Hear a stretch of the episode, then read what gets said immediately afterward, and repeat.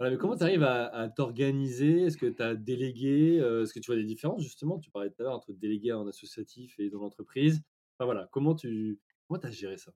Alors déjà, comment j'ai fait pour gérer de front? J'ai toujours eu de multiples projets en même temps, même dans mes études. Enfin, j'avais des, des, des, sujets extrêmement différents. J'étais en double diplôme. Enfin, voilà. Et, et c'est en fait, c'est nécessaire pour qui je suis. C'est-à-dire que je disais en, début de podcast, je suis très curieuse et en fait, ça me nourrit. Donc, j'ai besoin d'avoir différents projets qui, qui alimentent différentes parties de ma personnalité.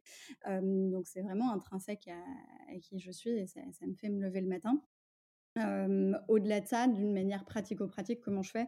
J'ai toujours eu un projet cœur et des projets satellites. Donc en fait, mmh. quand j'étais, quand j'ai commencé ma carrière chez Uber, c'était mon premier job. Je bossais 50 à 60 heures par semaine et en plus, il fallait caler mes autres sujets.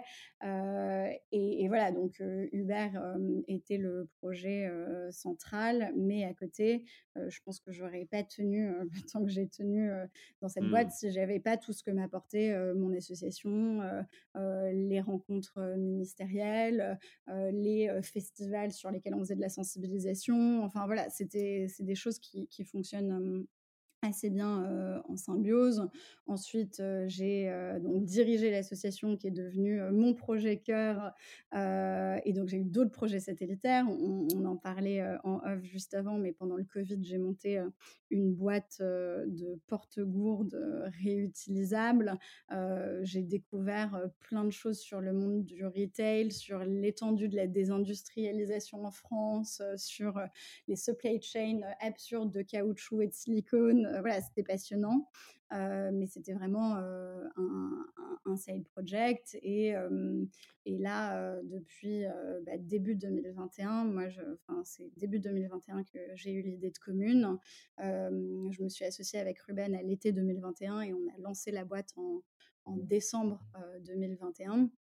Et depuis, ouais, depuis 2021, je vis, je dors, je mange, je respire commune, qui est vraiment le projet cœur. Mais encore une fois, il y a une constellation d'autres projets, d'une pratique artistique, de rencontres, mmh. etc., qui, qui me nourrissent et, nourrissent commune aussi, hein, parce qu'il y a plein d'opportunités qui sont arrivés justement par des gens rencontrés dans complètement d'autres environnements.